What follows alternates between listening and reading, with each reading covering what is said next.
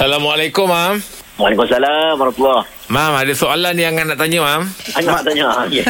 Muka lima kau. Ha, muka, Mam. Bagi salam dia, bagi salam dia. Ah, Ha, ha. Anjur majlis. Bagi-bagi ya kan. Yalah tu ha. Okey mam Ini ada soalan daripada Nur Zarina Hamzah Okey Soalan dia Benarkah lafaz cerai Boleh dirujuk semula pad, Dalam tempoh 30 hari Tanpa perlu melibatkan pejabat agama Maksudnya Rujuk sesama sendiri Dengan lafaz Kita rujuk semula Boleh ke mam? Okey, baik. Uh, isu dia dengan pejabat agama prosedur tu, Allah Alam lah. Yang tu kena rujuk pejabat agama daerah masing-masing lah. Mm-mm. Tapi kalau kita kena ingat, bila kita lafaz talak, kita ada tempoh rujuk bagi talak raja'i lah. Talak yang ada tempoh rujuk itu adalah tempoh-tempoh idal tiga kali suci.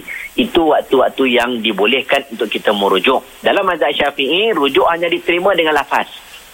Ha, dia pergi-pergi sentuh-sentuh saja-saja tak boleh dia kena lafaz aku rujuk kau semula dan sebagainya. Mm-mm. Cuma dalam proses undang-undang hari ini rujuk ke talak ke dia selesai dekat mahkamah. Mm. Ha, sebab kita tidak mahu celaru nanti.